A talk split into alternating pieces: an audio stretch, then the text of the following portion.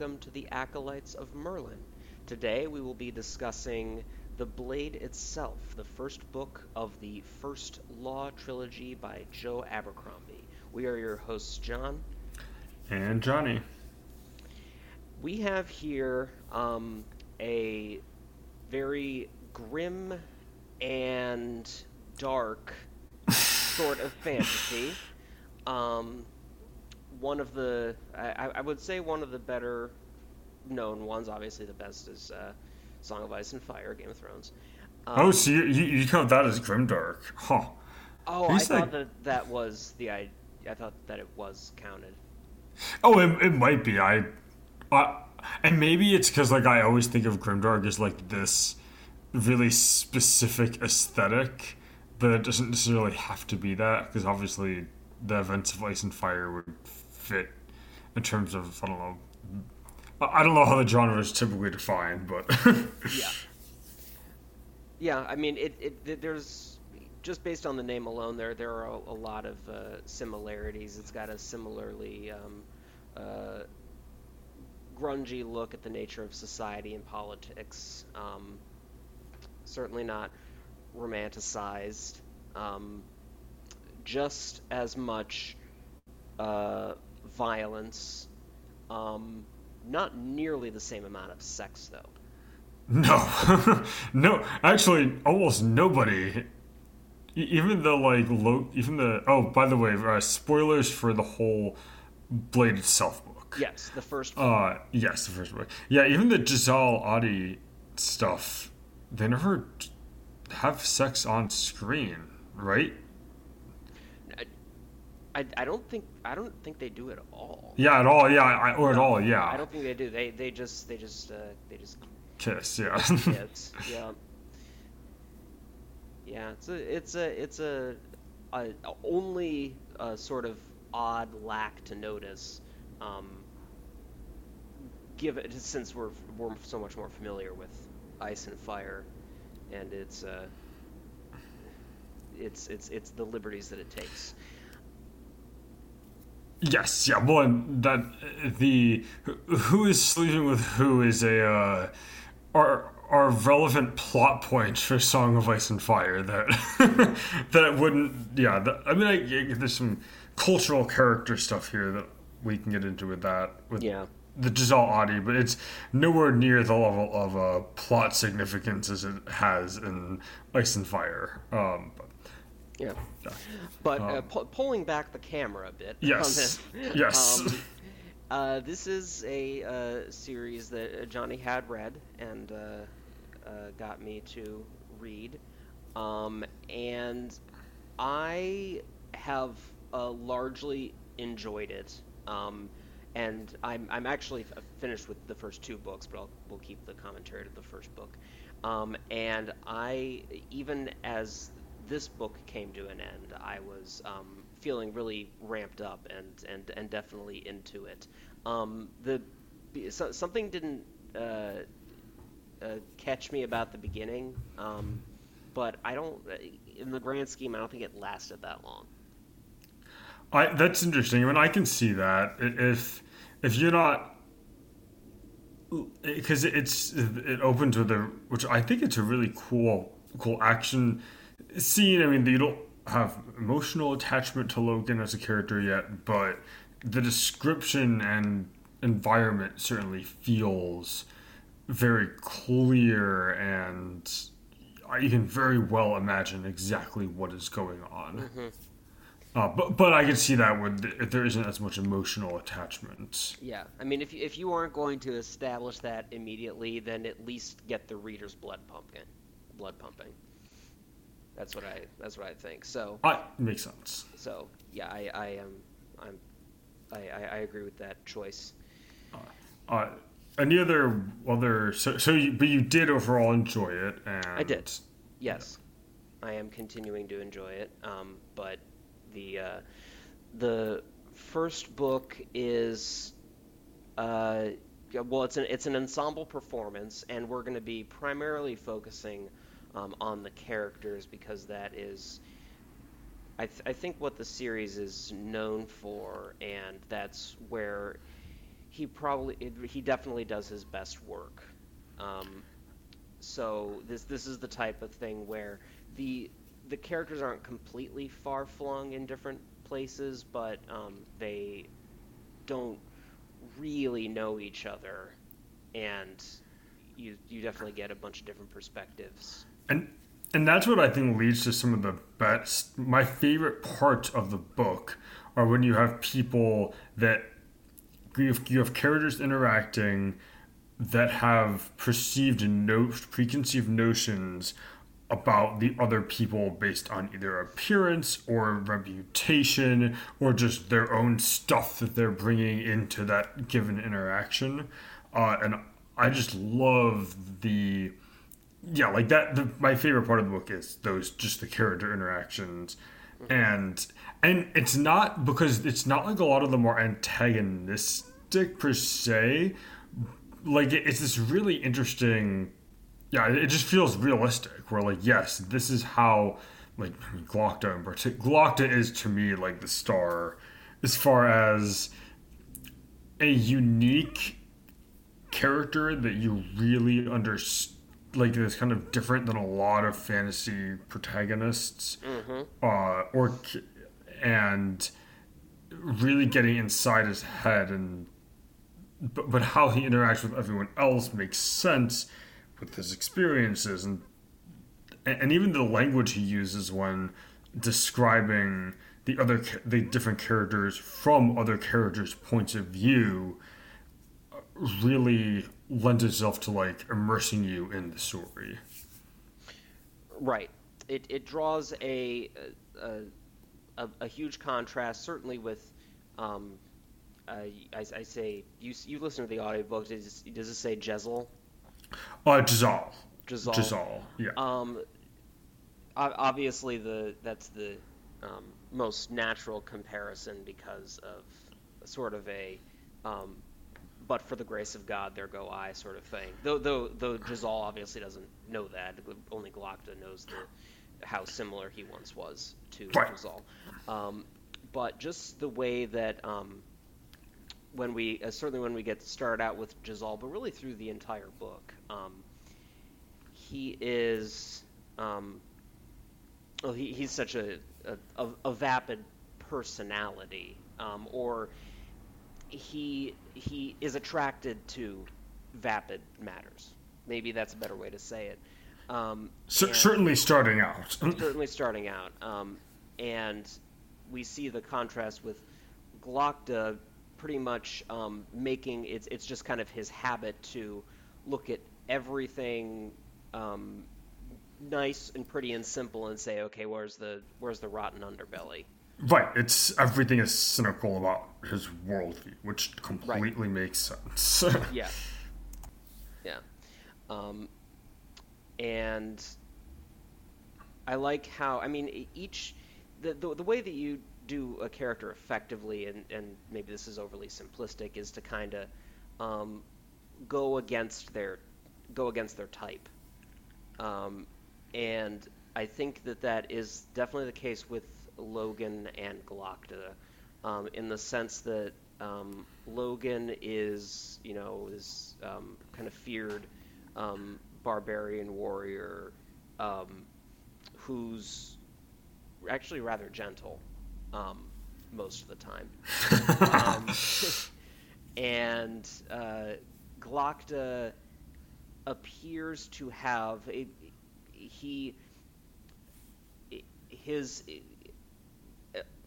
I'm sorry, his um, insistence on um, on seeing the, that rotten underbelly that I was talking about um, seems to come from a deep sense of like he's he notices the lack of the morality because he has that he has a sense of that morality. So it's it's this kind of uh, irony where he he he recognizes that rot in the world because he he is able to distinguish right from wrong, and I think that he, in his heart of hearts, even after everything that's happened, he's still um, hate like, like hates to see it and does kind of want to do something about it. Oh yeah, and if we want to kind of get a little more neglect yeah, I think and, and you see that in that he's he's like the only, he's one of the only people in the that we see in the Inquisition that doesn't really have an agenda. I mean, like or polit- or political agenda at least, uh, which is really interesting and and yeah, like you said, like it, it's there is he, he does still want to kind of do good uh, do good stuff is not the way I want to is not the way I would frame it, but yeah, he, he does have this, this sense of morality despite his very cynical worldview. Right. And, and, and awful experiences.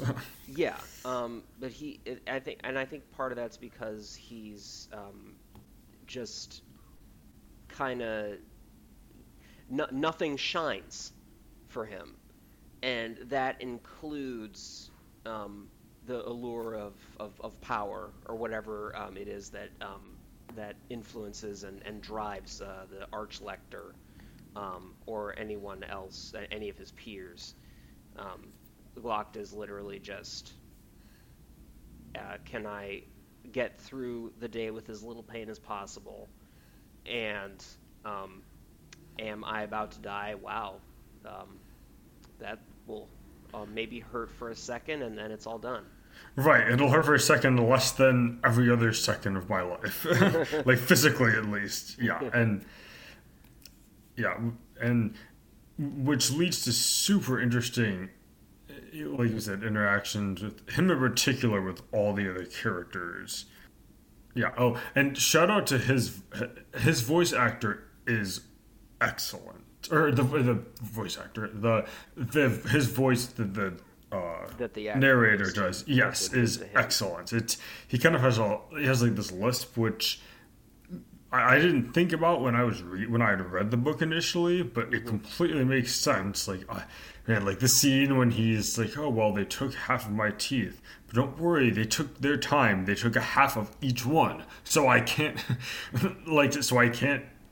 It's like it's not like I have my teeth. It's I have, or I do have half my teeth, but half of each tooth, so mm-hmm. I can't fully bite into anything, or and and all the painful things that come associated with that and yeah yeah and it, and it really because Glokta has a lot of like monologues so it, it it really he really did an excellent job conveying Glokta's again just kind of cynicism but also but also kind of certainty when when he does set himself to like to to do something like whether it's because it's the same thing he has this he goes about I mean the narrator, but also Glokta's character, goes about the same goes about his interrogation, say in the beginning with uh, Rews.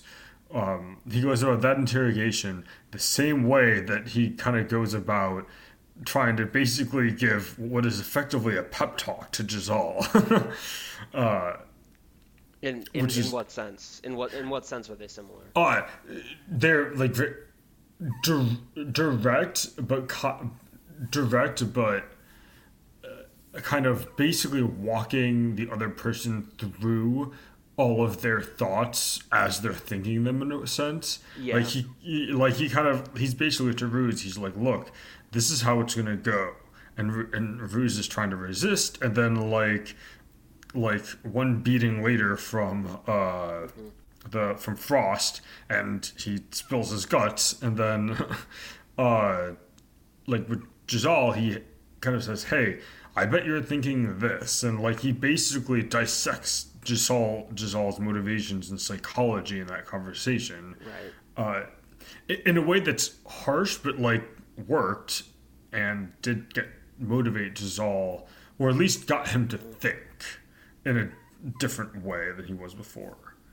And it might be that um, when he does it to um, someone like Rews, that he's he'd probably say, um, you know, in, in, one of his monologues, he'd say something like, um, "I'm just I'm just making this go by faster." Like if, if, he confesses right away, then I get that signature and I'm done, um, and then I can go and nurse my leg or something like that. But I think he um, wants to uh, he wants to spare them um, the whole rigmarole. Right. Uh, yeah, I would. Go. Because because I don't know. He he's always trying to say without saying. Um, this is no the the way that this works is you you just you give me a confession one way or another. I don't want to hear about how it's true or not true because that's not that's not really the business I'm in. Yeah, yeah, which which kind of makes it really, and he and he is right in what like he's right most of the time. Yeah. Except when I mean, I, there would be another instance. Well, I mean, he's wrong about well, he's just wrong. Period about Bayaz and Logen, but that's a that's kind of a different. That's just all of his underlying some. Uh, yeah, but yeah, well, every, and, wrong, and everyone but, else was too. Right, right. Um, whereas with West, and West is the person like who, yeah, West is the big one he was wrong about. Where, in a lot of contexts, where he goes on that long rant about basically, like you're my friend. Well, like where were you? And I returned and.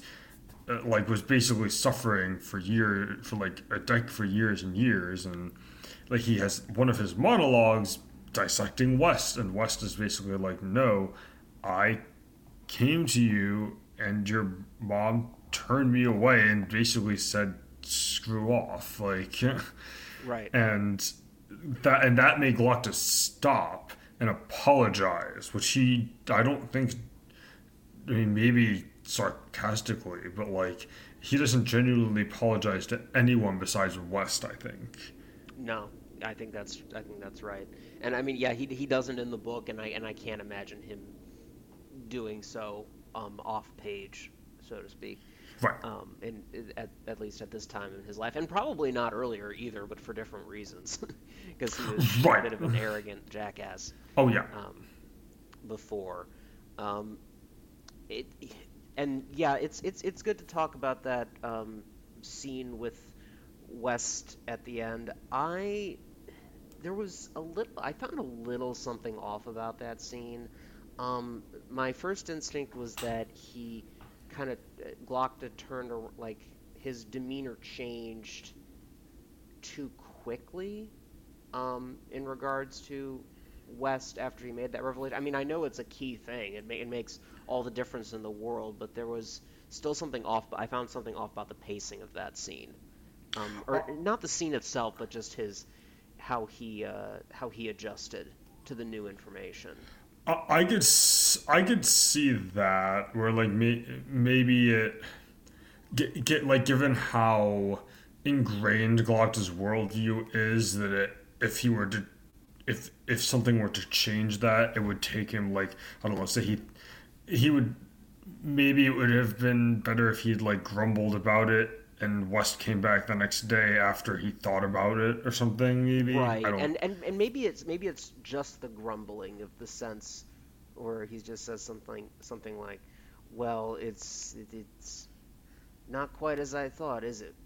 Is is it West and, and just and just kind of work in his his normal thing of let's get to the eh, truth of this matter and I see how it really is um, instead of him just kind of sitting there shell shocked and saying, "Sit down. How are you?" sort of thing. It it, it just right. felt it didn't feel right.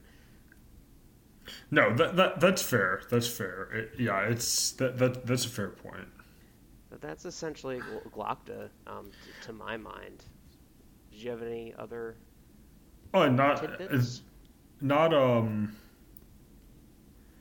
not in, oh the the one thing I did wonder I forget I and I so the one thing that is kind of good is that I forget almost all of the main or I forget a lot of the plot points so like in particular from books two and three um mm-hmm. so I forget if uh, my the thought I had was is was there ever consequences for the union for the information that Glokta told the Gurkish and that might be a big read and find out but uh, I, I, I don't think we get. I know we don't. I know we don't get it in this book, but that's that's just a standing question that I have. I guess. What um, what information um, to the Gurkish in this book?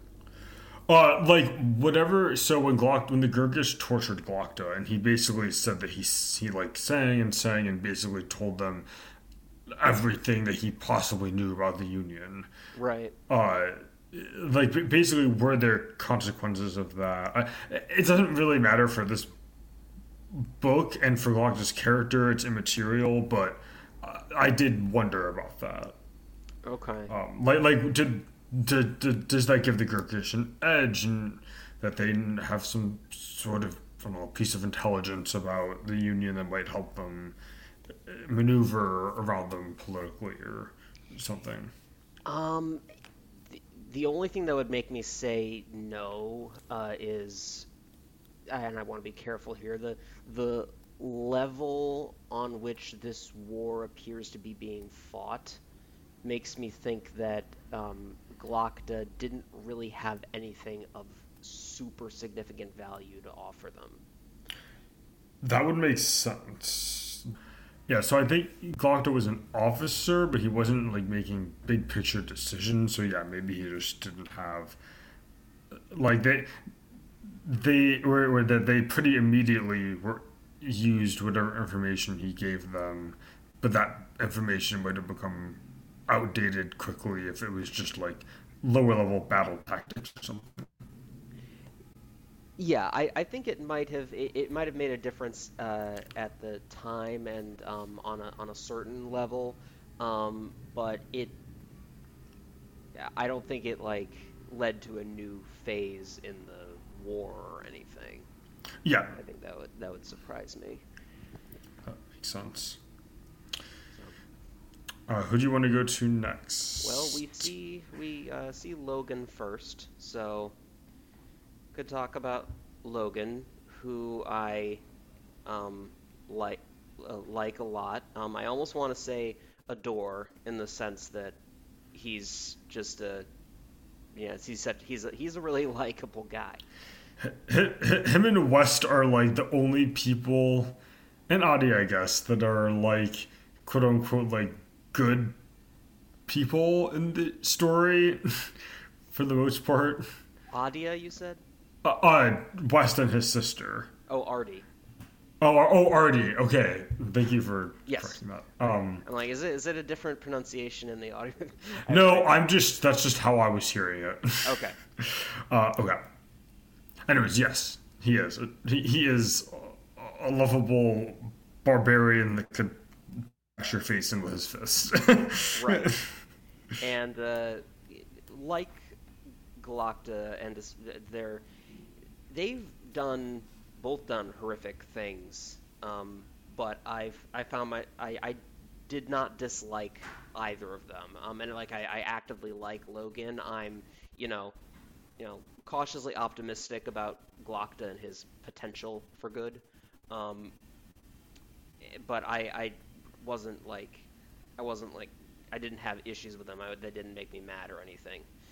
Um, so Logen is is maybe the, the, the best in in that regard. I- I'd agree.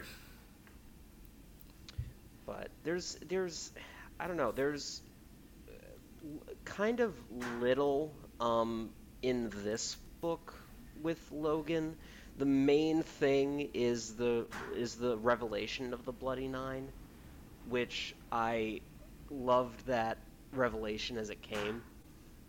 Oh yeah, just the fact that it was uh, like like almost like a disassociative identity sort of thing. yeah, yeah, and I I wonder to what extent uh, the like the bloody nine is a like you said like more of a if he's like disassociating if there's like a dissociative identity disorder going on or if it is something magical or where he is possessed because you know he can talk to the spirits Right. and they're like the it's called the first law trilogy where the first law is like they repeat it like five times i mean is that the one that you don't eat the flesh of men No, that's second. First is don't as the second stuff. oh don't touch the other side Yeah. so maybe he touched the other side and that's i don't know but it, it for the for this book it doesn't really matter but it's just a curiosity. Right, because just the the idea of something that's not like the idea that he's uh, not the Bloody Nine in any way um, is something that's really only just made explicit at the very end. So there's not much time to think on what the nature of it really is. Right. Yeah, like other than that, just which like as you think, oh, it's just a nickname. He's a really good fighter and fought a lot in the north, which is all true. But this that scene with Ferro against the practicals puts a whole new perspective on why these uh, why the already uh, looked at as kind of barbaric tribes of the north look at this as the at least as the union would look at them. Why they look at this this particular person as the height of that we're, we're certainly near the top in terms of brutality and fighting prowess Right, and and it's it's it's primarily when we see the Bloody Nine come out that we understand that we fully understand how he led all of those other Carls. Right, because because there's there's a lot of like Logen's really good at fighting, but there's a lot of people in the story that seem to be really good at fighting. So like that that's what that like you said that makes it more clear okay this is how he got that elevated status even amongst all these other people that are also really good at fighting like his troop with um uh dogman and like black Dow like they're all really good at fighting yeah. like maybe and, and so like and logen might not like normal not in like his barbarian rage logen is probably like at somewhere like a little above their level maybe or at their level but like smarter or something i don't but yeah that extra leg up yeah and, i mean he he most i my um, assumption is that he would not have been well he he wouldn't have so easily been the leader without the Bloody Nine because he, it, I mean, all of his actual leadership qualities have nothing to do with the Bloody Nine. Right. But um, th- there is at least some involvement of um, of actually winning in these one-on-one duels um, that plays into um, his th- that they chose him as their leader. It, it, that that does have some influence. So I think yeah. that uh, being the, I, I, think that he probably is not the bet on his own is probably not the best fighter. That would just be my guess. I don't, I, I don't have any hard evidence for that. But no, I I would I would probably agree given the other people we see. That there's a ton of fighting. Well, I mean, the Dogman storyline has a lot of fighting, but uh, yeah, there's nothing there to say that Logen's much better than them without when not in the Bloody 9 mm-hmm. phase or whatever. Um, yeah. Yeah, I and when the the viewpoint of well, also I love both. The Bloody Nine's viewpoint is terrifying. Uh, of yeah. like in its oh like like with Ferro, it's oh well, I, I think that she's on my side, so I'm not gonna kill her. But uh, it, it, there was one line where he he heard a sound, and the line is something like, "And I heard the next man, uh, or and I and I heard a dead man behind me." And then he turned and like brained him with the his, the sword or something, uh, which right. had nothing because he wasn't dead already, but. Uh, yeah, and the other one is sorry the the dinner scene, uh, which is just brilliant in general, but or the cel the just all celebration, where you right. see. Well, everyone's perspective is fascinating, but Logen just observing uh, the just the general etiquette and like rituals surrounding like this is a dinner in the king's palace uh, or castle. uh, was really interesting and um, perspective. and he's he's very weird weirded out. Um, but as soon as the as soon as um, Bayaz and Salt kind of start um, jousting, then he's he's immediately attunes he immediately attunes to that. Um, because that's what he recognizes is, is, is like the low level tension. Yes. Yes. Yeah. Yeah, that and I also just adored his conversation with West. Well, I mean, like at least the beginning part of it. Then it got interesting because he could offer like tactical advice about uh Bethod, but Right. Yeah. but yeah, that conversation and yeah, the whole s- how he tuned into uh, the little exchange between Bayaz and Sult. I think that it, it makes sense while talking about Logen to to quickly talk about the one time that we see Bethod, which I Yes. I I he doesn't I have to admit he doesn't stick in my mind like I I have a, I have a hard time bringing that scene to mind and and and Bethod like he didn't he didn't seem like a a big larger than life personality to me um he I mean he's kind of, he's kingly and he's obviously like he's he's gotten to where he is by like being a tactical genius and whatnot um but I just found it odd that I wasn't able to be like oh yeah this is this it's clear why this guy is the one who's giving the whole north all this trouble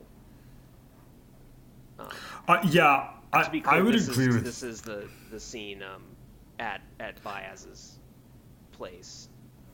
Yes, yeah, I, I, I would agree with that. Like the scene that struck more, f- like the scene that struck more with me is when the feared comes into the open council and like he had like the Bethode, the translator, kind of says all this stuff, and then uh, the feared just screams like "Ironclad," uh, and how that was framed stuck in my mind a lot more as oh, this is the type of threat that Bethod is, uh, that is posing, Yes. as opposed to when he's at Bayaz's gut.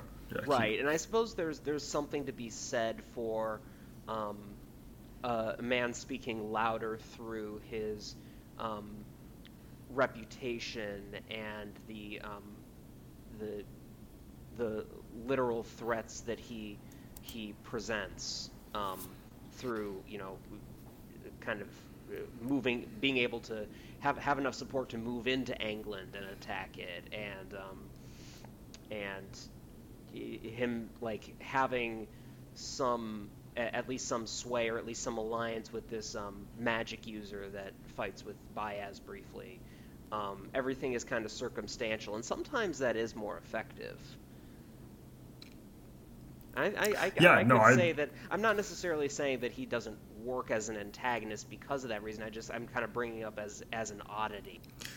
No, it is. And I think that's the thing that's also weird is that this is the book doesn't really have a like it's not like there are plot threads that are resolved other than like Jezal wins the contest and Ferro reaches the oh, yeah like other than like Jezal winning the contest there isn't really a lot of plot threads that are resolved Right. um, so so I so it, it leaves you in a weird place where yeah, Bethod is the antagonist, but it's an antagonist, I should say, but it's not like he's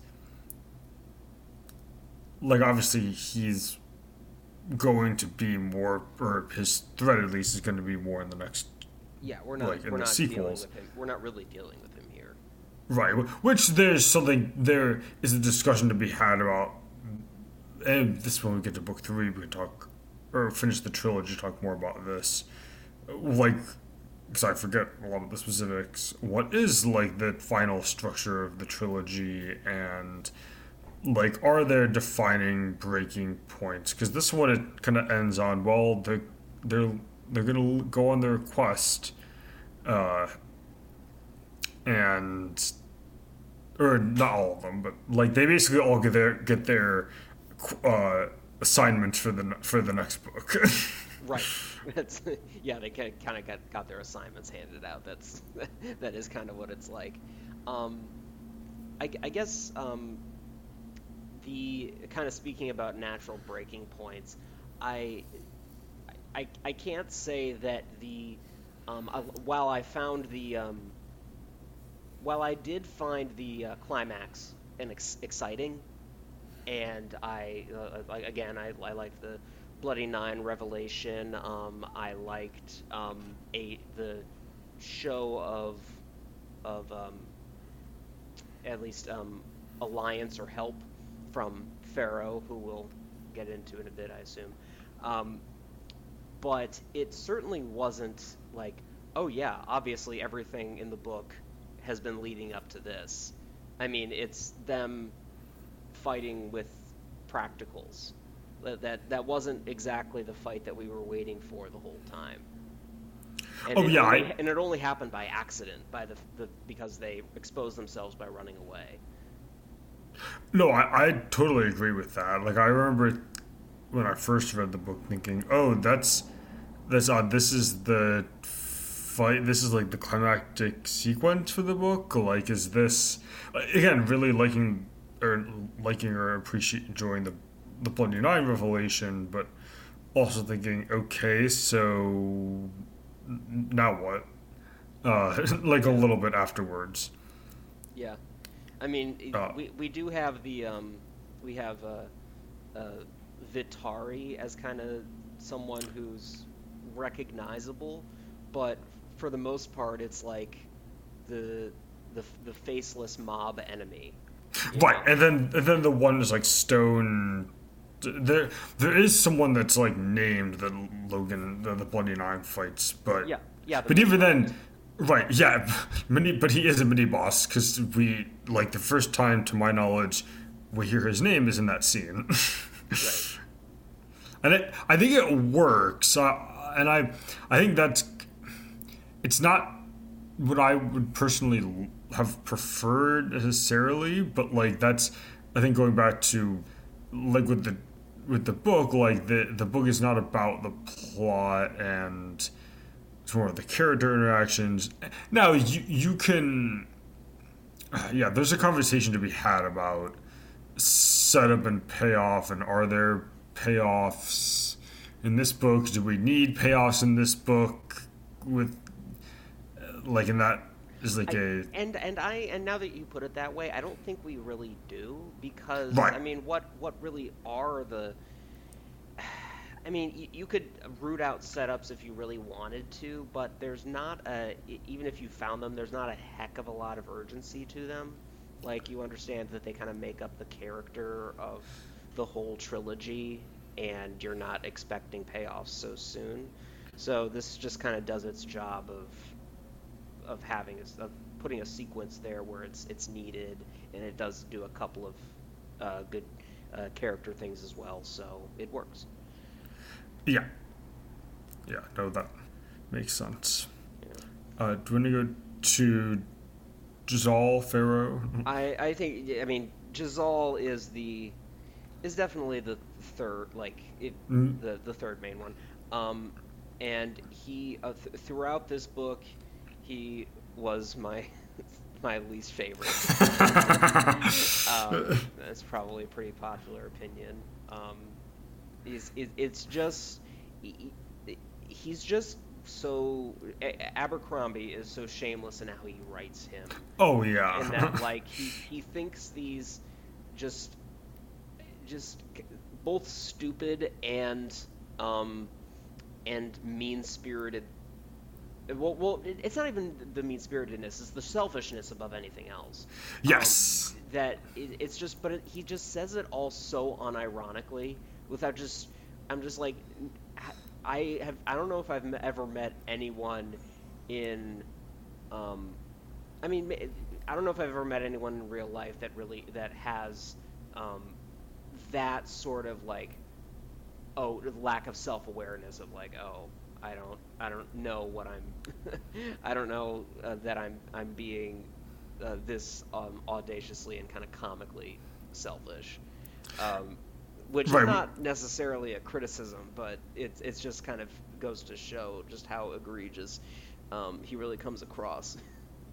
No, that's uh, that, which kind of makes it more satisfying when you have like the Jezal or uh, Glokta lecture and Ver- Varuz's and um, Varuz's approach to training him.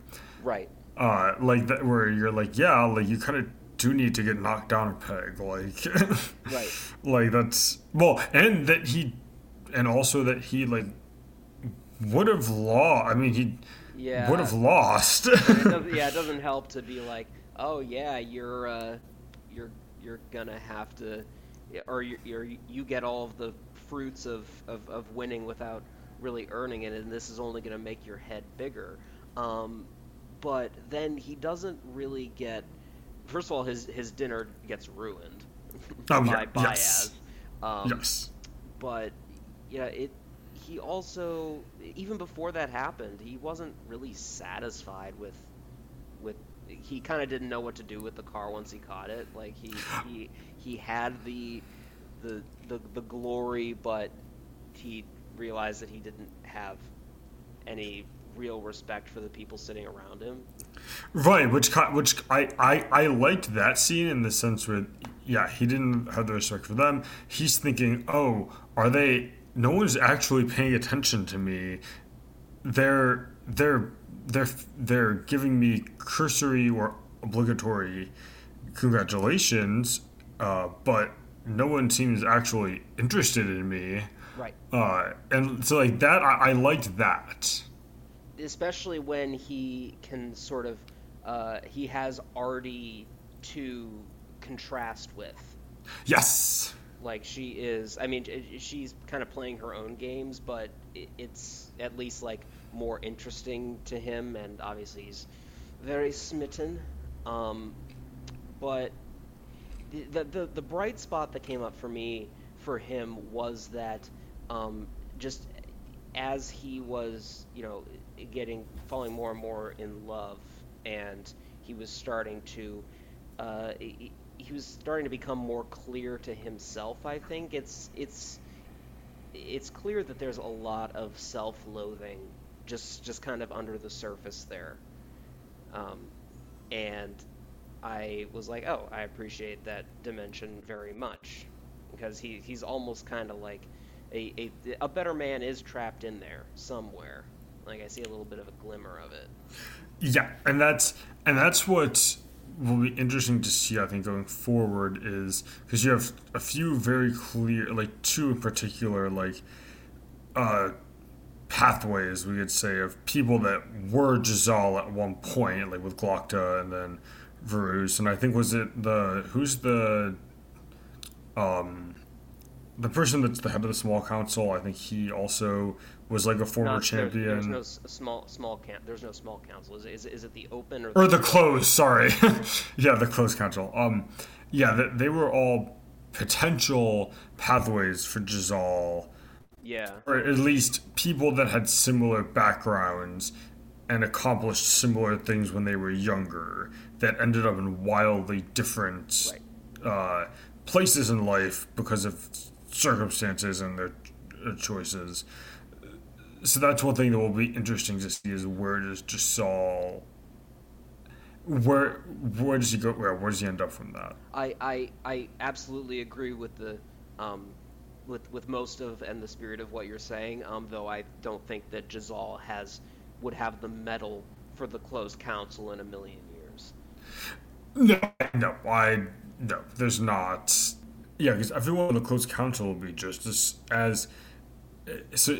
Jezal is very concerned with status and, everything that comes with that. Everyone on the closed council would be of similar status, uh, and so so like all of the scenes where he's interacting with groups of people like the poker games is basically him bullying around people that he views as quote unquote lesser than him. So the open council would be a very different situation where he would get probably totally outplayed because he wouldn't have the self awareness to or ability to, to. Well, I, I think that he would do he would do fine in the open council um, because you know that that has more of a um, it, it, it's this is very Parliament and, and House of Lords or, or, Yeah. or Commons and Lords in this in the sense that it, it's he would he would fit in as kind of a, a kind of a pompous uh, like Yeah. hot air blowing type guy, um, but as soon as you know you have to start playing 3D chess, you know he's he's he's out of there. Yeah. I, I, I- did in general like his just I, I liked all of his training montage scenes. Yeah, well you like you like training montage scenes. yes.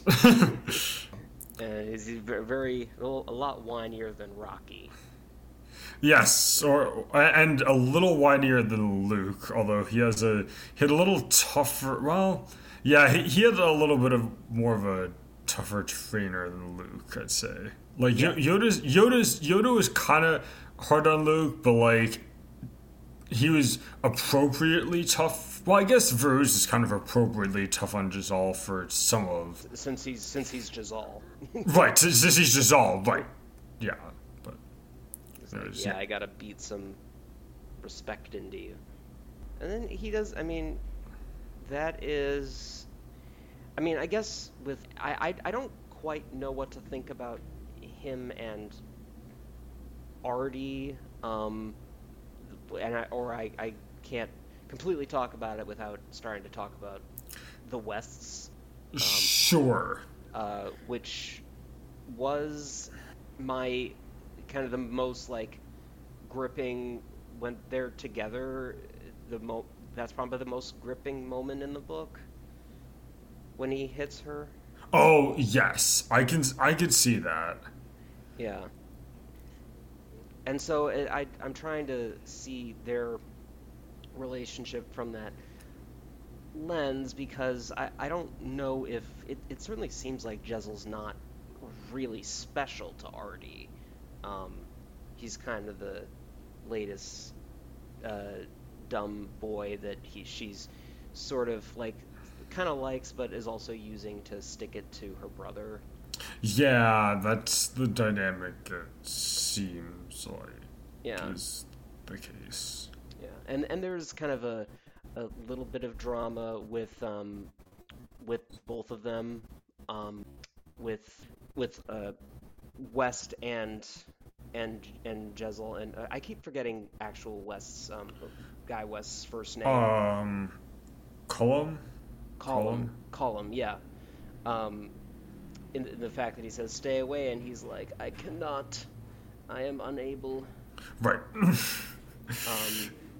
well, then he yeah, enlists uh, enlists Glokta's help, which is another interesting conversation. But Right. Um, so I mean that that was pretty, I guess, kind of standard. Um, how he does that. Oh yeah, that wasn't particularly different to how he approaches everything else. But yeah. Right. But yeah, um, I am. I, I guess I'm I'm here for the Wests and the uh, ever lingering trauma of abuse that is displayed. Yes, pretty. very interesting, if not ple- if not pleasant, then at least very interesting. Yeah, yeah, interesting. Certainly an operative word there. Anything else with Jezal? Ah, yeah, I keep saying Jezel. Oh wow, Yeah.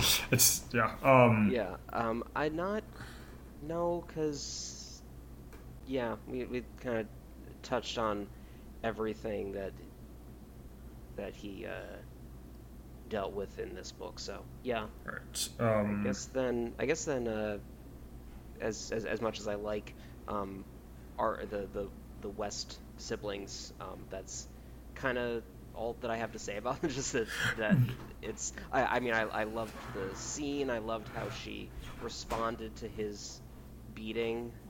Just kind of um, well, I mean it was kind of her own disassociating. Just yep, yeah. uh, I'm Yeah. I'm not really here. Um, but that's Yeah. really all I have to say. So I'm good with moving to Ferro. Okay, yeah, and I same like a lot of the other characters are there, at least in this book, to inform Jezal, uh, Glokta, Logen, and Ferro. Yeah, Ferro Um, is is definitely um, fourth um, as far as the characters go, but she's she's a solid fourth. She's like she's definitely fourth.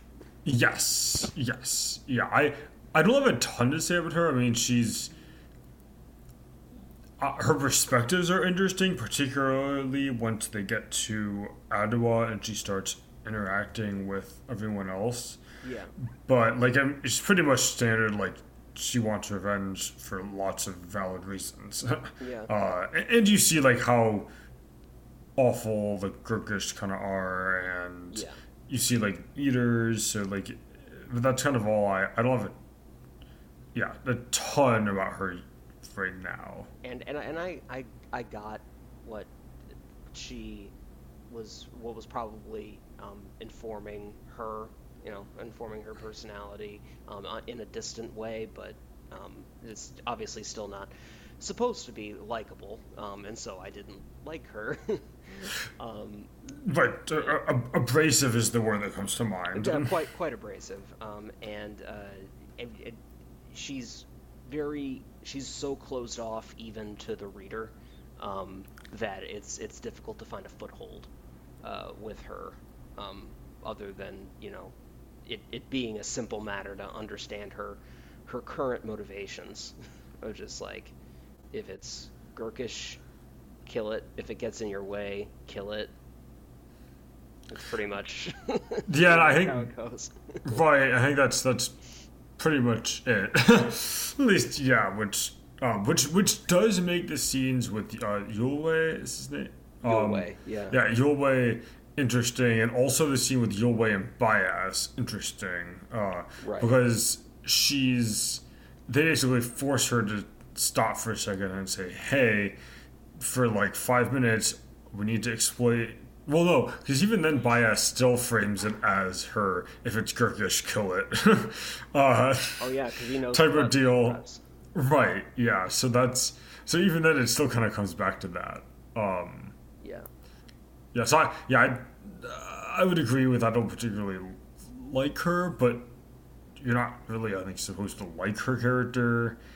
Uh, and she's very much like, especially since she's introduced like halfway into the book, like it's a hey, this is that other place that we've been mentioning a few times and is going to come into play later on, yeah, that is what this is for sure. which works. Like that's again, like it, it works, but that is a that's her role in this book at mm-hmm. least. The I Pink is so funny.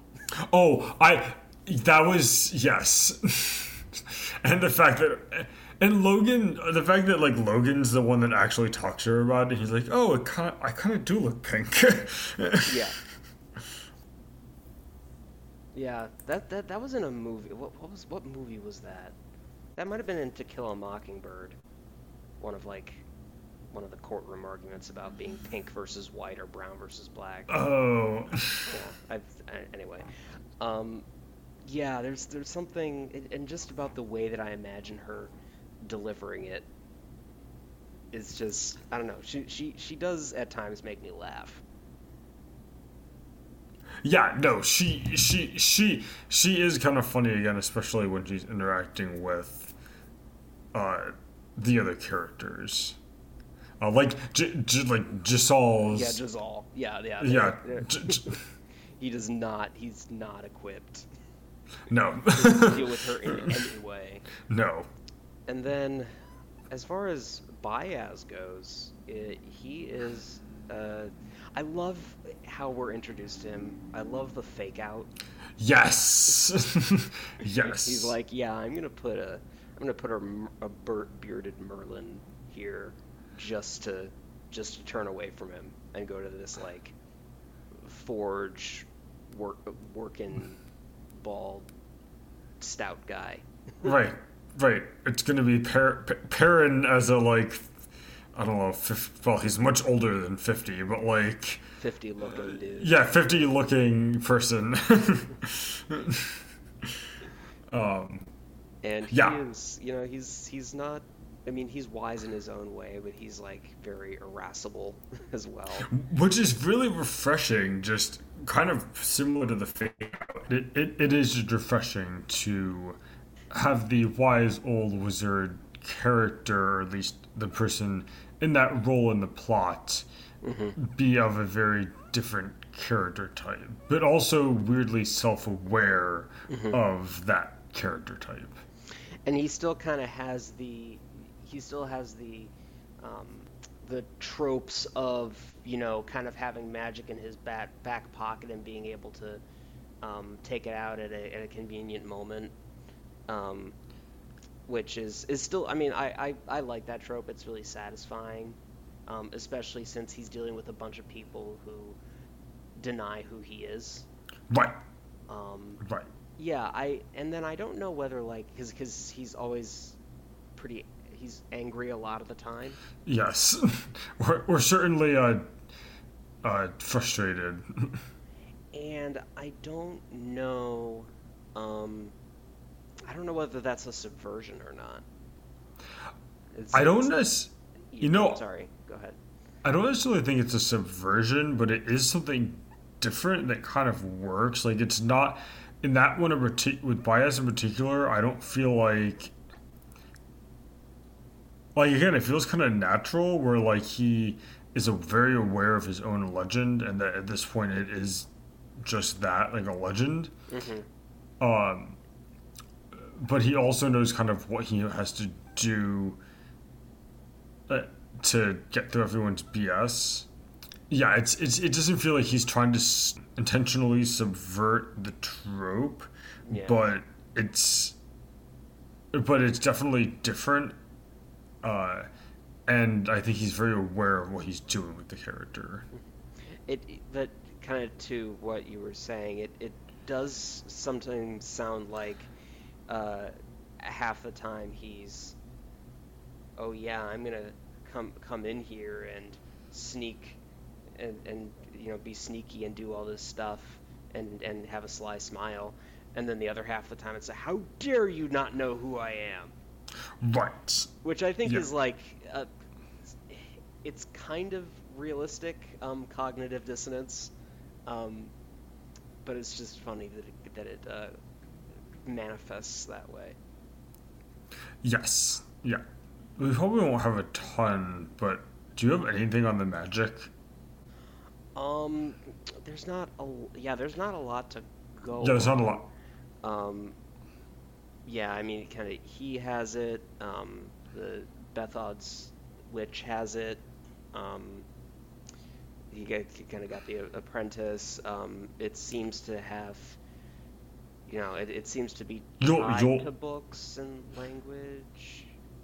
Yeah, that's tied to books language is the closest I've most I think we can get. Yulwei has it. Right. Um, and um, it, it's intimately connected to the other side, but apparently that's not the only. There, right? Because there are the.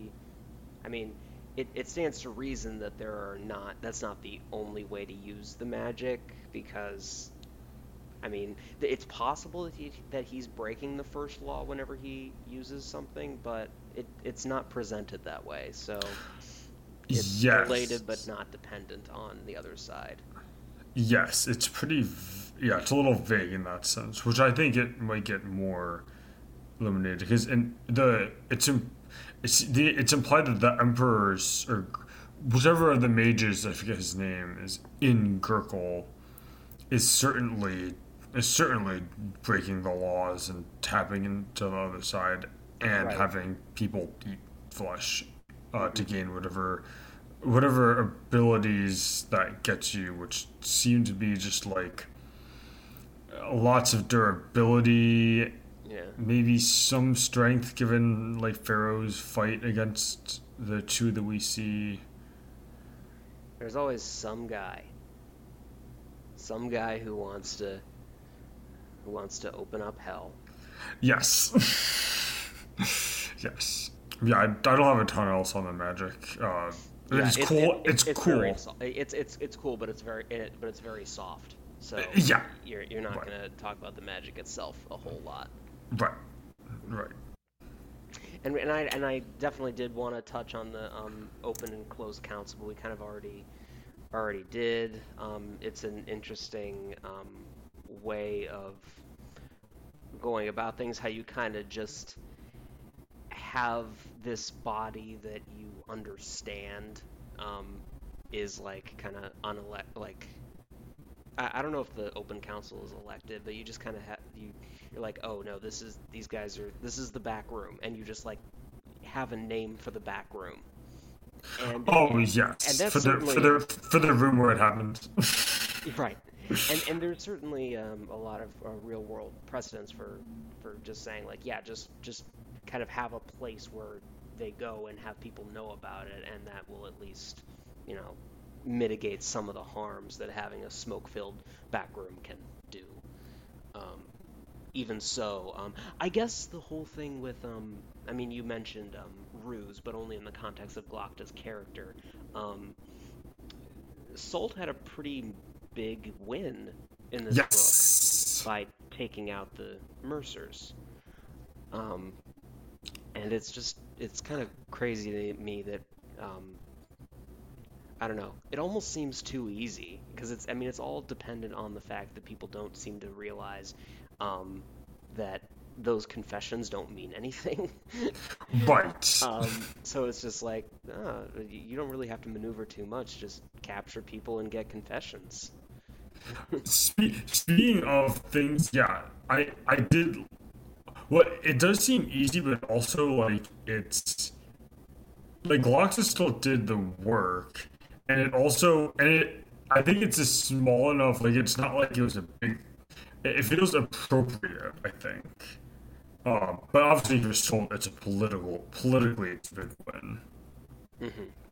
Uh, speaking of uh, the other thing, things that are very obvious, but to everyone, but don't just really get talked about. Uh, the king.